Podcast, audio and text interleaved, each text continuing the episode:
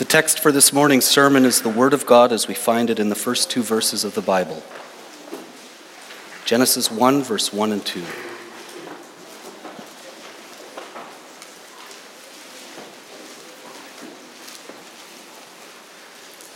In the beginning, God created the heavens and the earth. Now the earth was formless and empty.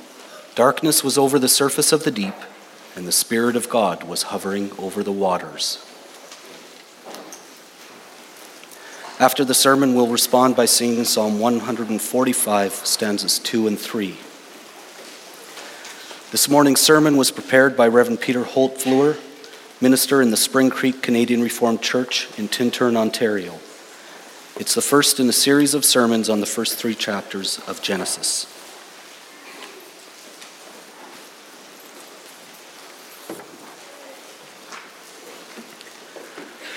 This morning, we begin a series of sermons on the first chapters of Genesis.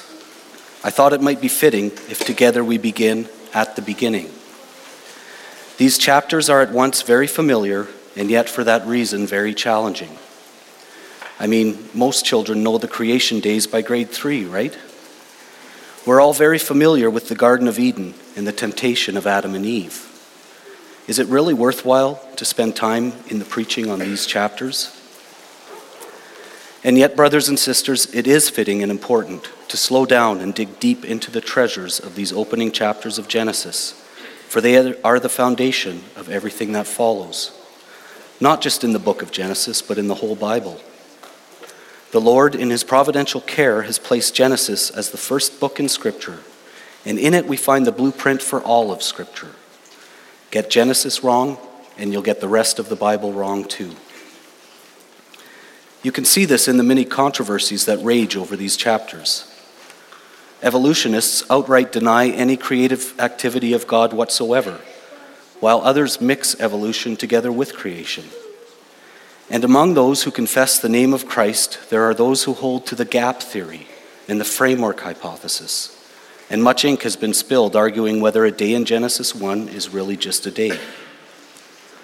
Others believe that Genesis 1 through 11 isn't really historical fact at all, but rather an imaginative, poetic recounting of the origins of the world. And the conclusions people draw from these chapters affect their beliefs in the rest of Scripture. If Adam and Eve weren't real historical people, for example, then maybe marriage is not necessarily between one man and one woman after all. And if there wasn't a first Adam who sinned, should we really believe there was a second Adam, a last Adam who worked salvation? So let's pay careful attention to this part of God's Word also, where He introduces Himself to us for the first time, where He sets the stage for all of history, including our own time. I proclaim to you this Word of God Meet your Maker, the Creator, the creation, the care. Meet your Maker, the Creator. Our text begins with these familiar words In the beginning, God. And when you think about it, these are remarkable words. It's almost as if we've missed a chapter in the story. Moses, the author, introduces the main subject of the account, God, without any explanation whatsoever of who he is. In the beginning, God. Moses does not try to explain the origin of God, where he came from, how he exists, or who he is exactly. There's no philosophical inquiry whatsoever. There's no proof offered for God's existence, like so many demand today, but rather we find a simple, profound statement of faith. In the beginning, God. It's a key point to keep in mind when we engage in evangelism work.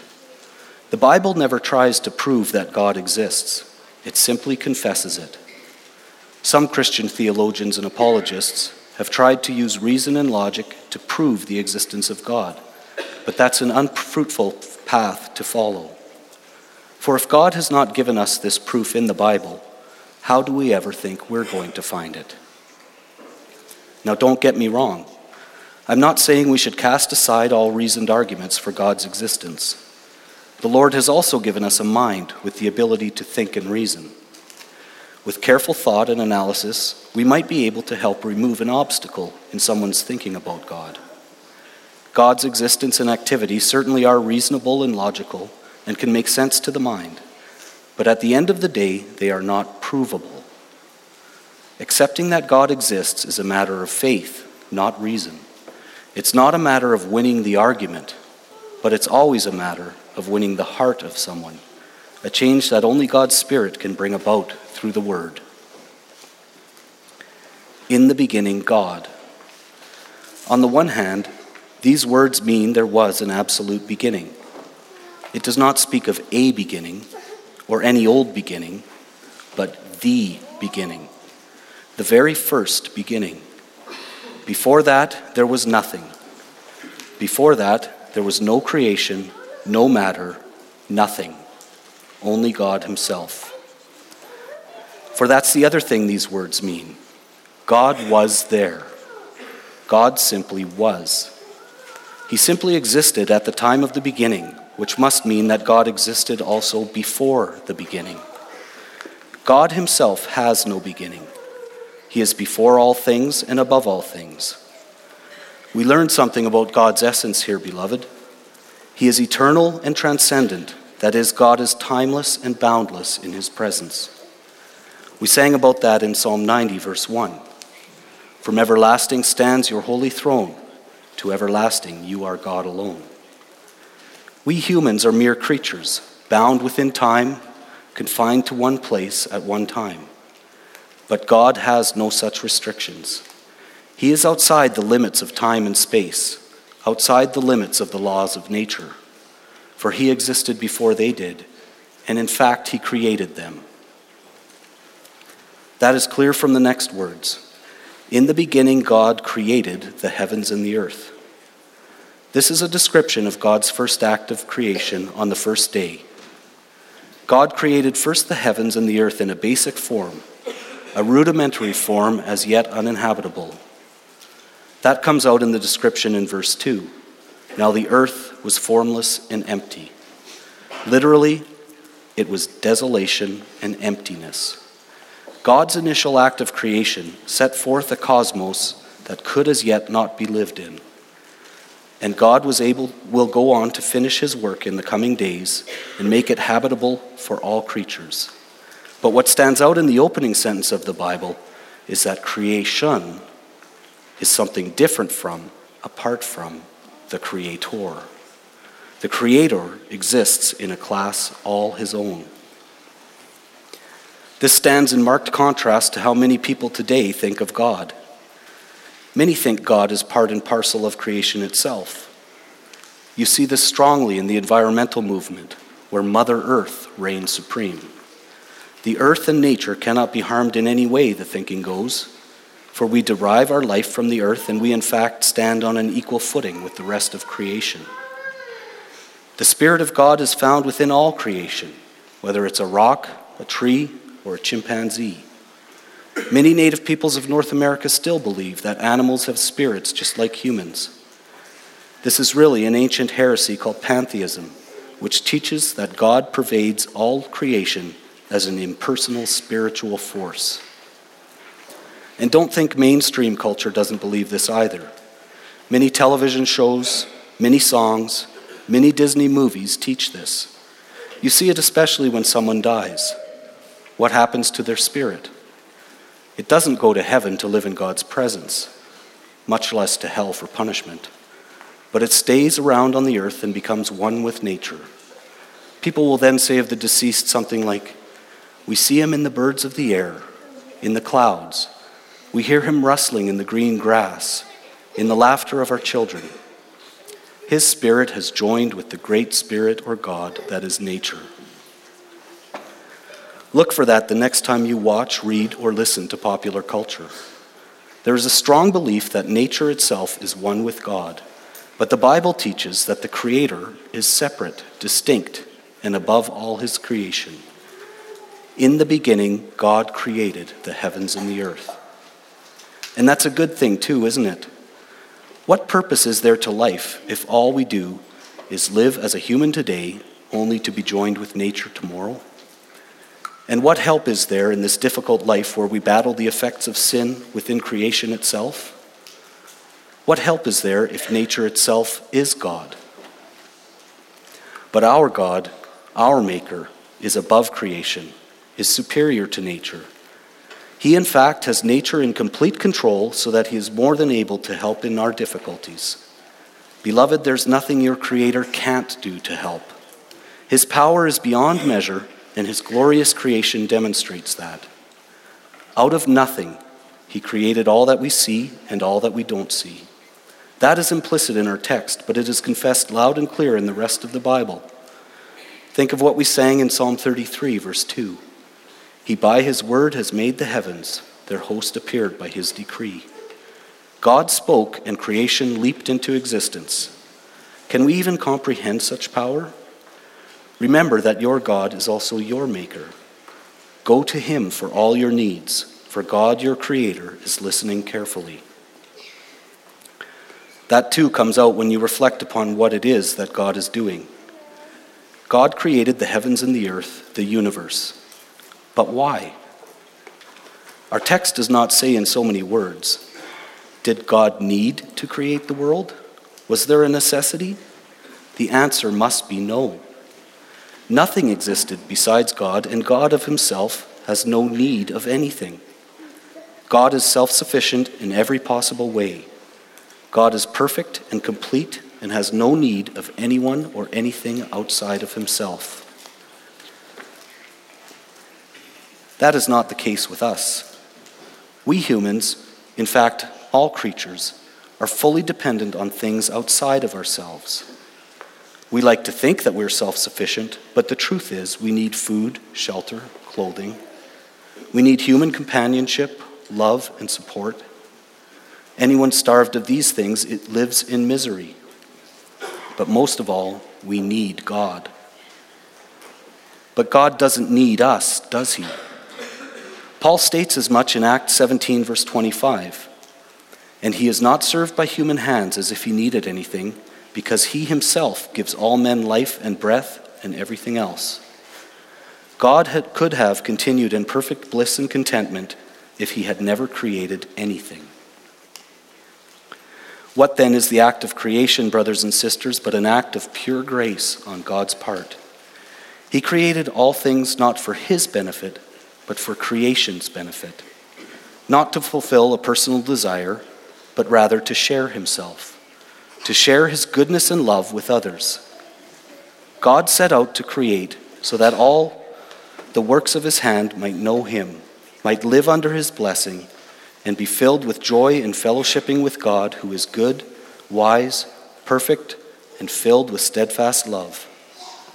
We exist, the world exists, purely by God's grace. Ponder the wonder of your Maker and His grace. When you have a need, trust your Creator to fulfill it, for that is His creative purpose. But then you must also give the Creator your love in return your undivided love and devotion. A lot of people have forgotten their Creator and live as if He's not there, or as if they have nothing to do with Him. Some people acknowledge that God exists, but treat God as if He is lucky to have them around. Some, by their attitude or their actions, hold God at arm's length and try to restrict God to a part of their lives, say coming to church on Sunday or going to Bible study but for the other parts of their lives, the Creator is shut out. He's not allowed to come in, He's not allowed to have a say. Does that describe you, beloved? Don't think of your neighbor in the pew now. The Word of God comes to you first of all. How about it? Do you remember your Creator in all aspects of your life? God created the world. He created work, He created relationships. Do you remember God at your workplace and inside the four walls of your home? Inside your bedroom when no one else can see, do you also there consciously live and act under the eye of your Maker? In your mind, with your words and with your actions, do you reckon with Almighty God, who made every atom in your body, and do all of these things in submission to His will? Or are you harboring sin in a portion of your life? convinced that no one knows of it or that no one will ever find out. Too late. Your Creator has known all along, and it's to Him that you will have to render account. Now is the time to confess that sin and repent. For as Ecclesiastes 11, verse 9 says, Follow the ways of your heart in whatever your eyes see, but know that for all these things God will bring you into judgment. God didn't create this world so that it could despise him or keep him at bay. A day of judgment is coming. Are you ready? Submit to your Creator and live joyfully in his creation. For that is also something clearly taught in our text, and indeed through the whole chapter. All of creation comes from God's hand. All of creation, therefore, is connected to and related to God. Even more, all of creation is under God's authority, his rule. You cannot cut up life into different slices like an apple pie and say, that part is for you, God, but this is for me, or this is for others. And yet, this is done by so many. Religion, people say, is merely someone's personal beliefs, simply a part of their lives. It's something you do a few times a week, a certain number of hours a month, and at special times of the year. But there's more to life than religion. When Mr. Paul Martin was Prime Minister of Canada, he claimed to be a religious man, a devout Roman Catholic, but at the same time insisted that his religion may not dictate what he does as Prime Minister. It's on that basis that he refused to denounce homosexuality and felt free to pursue legislation to fully legalize gay marriage in Canada. He parked his faith at the doorstep of Parliament Hill and then did his work as Prime Minister. Mr. Martin had carved up his life. He relegated God to Sundays, but kept him out of the picture Monday to Saturday. And there are many examples of other politicians who have done the same thing. But God can't be kept out of the picture Monday to Saturday. God made each one of those days too. And for those of you and for those who take the whole Bible seriously in faith and understand what the Creator has done, for us who believe, brothers and sisters, all of life is religion. All that we see and experience, all that we think and do, all of our relationships, all our education, all of our adventures, all our days, they all relate to God. All of it falls under the authority of our Creator and nothing can be understood or experienced apart from the one who called it into existence. This is what we call a worldview how you understand the universe and all that takes place in it. As Christians, as Reformed people who stand on the Bible as God's infallible word, we understand the whole world to be in God's hands. Whatever God has created of itself is good and to be enjoyed by us, God's creatures. The world is not divided into religious things and non religious things, but all of life pertains to our faith. When farmers plant their fields in the spring, they sow the seed under God's command and pray for God's blessing.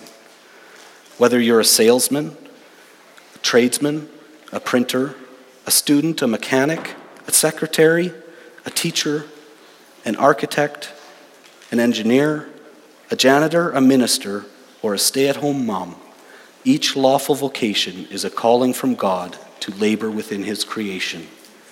None is more holy than the other, but all must be done out of faith to the glory of our Creator. Whatever our hand finds to do, we must do it with all our might. Life has meaning only when we connect to it to our Creator and live it under His authority. I want to return to the area of government and politics for a moment. We get our information about government and the political leaders of the world largely from a secular media, none of whom mentions the role of God in government. Over time, I think we've been, become used to thinking like the world, as if what is done in the provincial legislature or in Ottawa or in Washington, D.C., has little or nothing to do with what we're doing here in church. But, brothers and sisters, also the governing authorities of our land and our world will have to answer to God. And it's our job to make them aware of that and call them to account for their actions and decisions.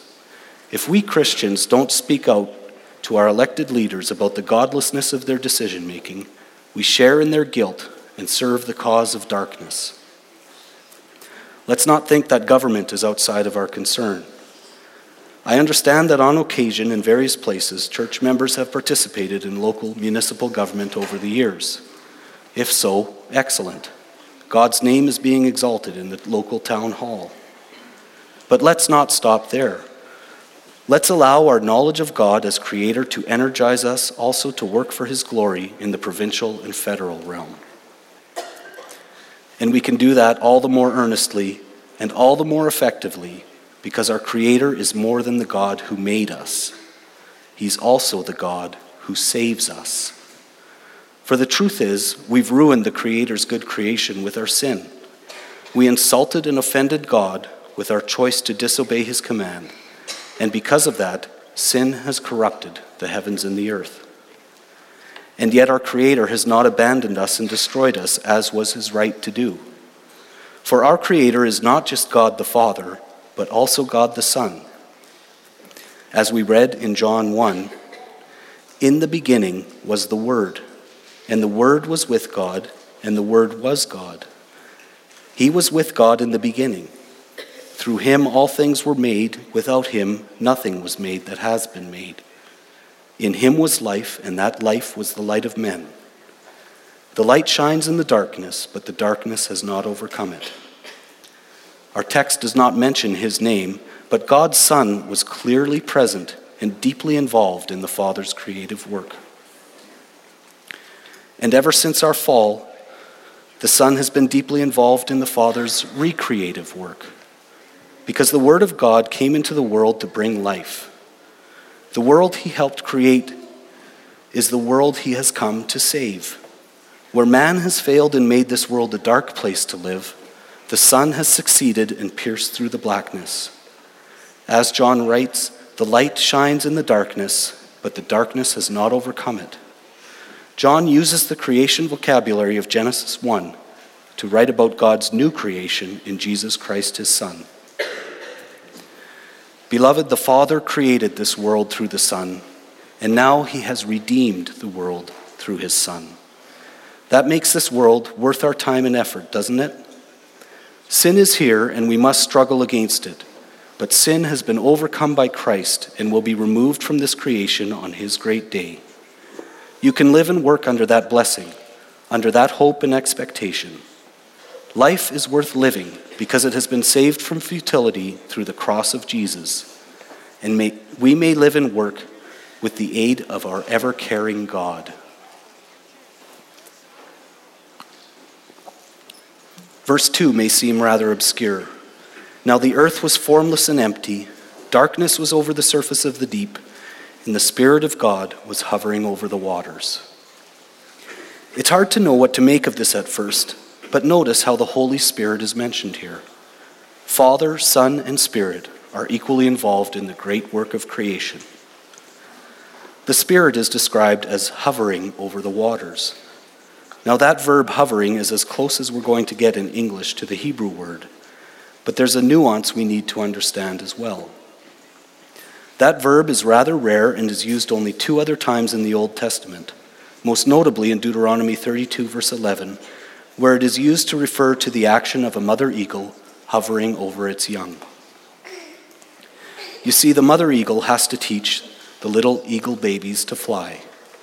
To do that, she will nudge them out of the warm nest with her beak so that they tumble headlong to the ground. As they fall, they will instinctively begin to flap their wings and learn to fly. But if anything should go wrong, if the eaglet doesn't quite get it, or if there's any danger, then mother is prepared to swoop down and catch the baby bird up on her wings and take him back to safety. That's why she hovers the hovering of the mother eagle is motivated by deep concern and care for her young. Well, then, the Holy Spirit in his hovering over the waters is not just idling there like some hovercraft, but he is actively caring for the creation. He was watching over it, even upholding it so that nothing falls apart. And now look at what the Spirit cares so much for an earth which was formless and empty covered in darkness. If the Holy Spirit cares so much for an unformed world, where there is no life whatsoever, a world that as yet is uninhabitable, how much more do you think he cares for this world that is full of life created by God? And how much more do you think he cares for you, a child redeemed by the Son and chosen for everlasting life? Meet your Maker, Father, Son, and Holy Spirit. There's no one like him in power, in grace, and in love. He's given himself to you. Won't you give yourself to him? Amen.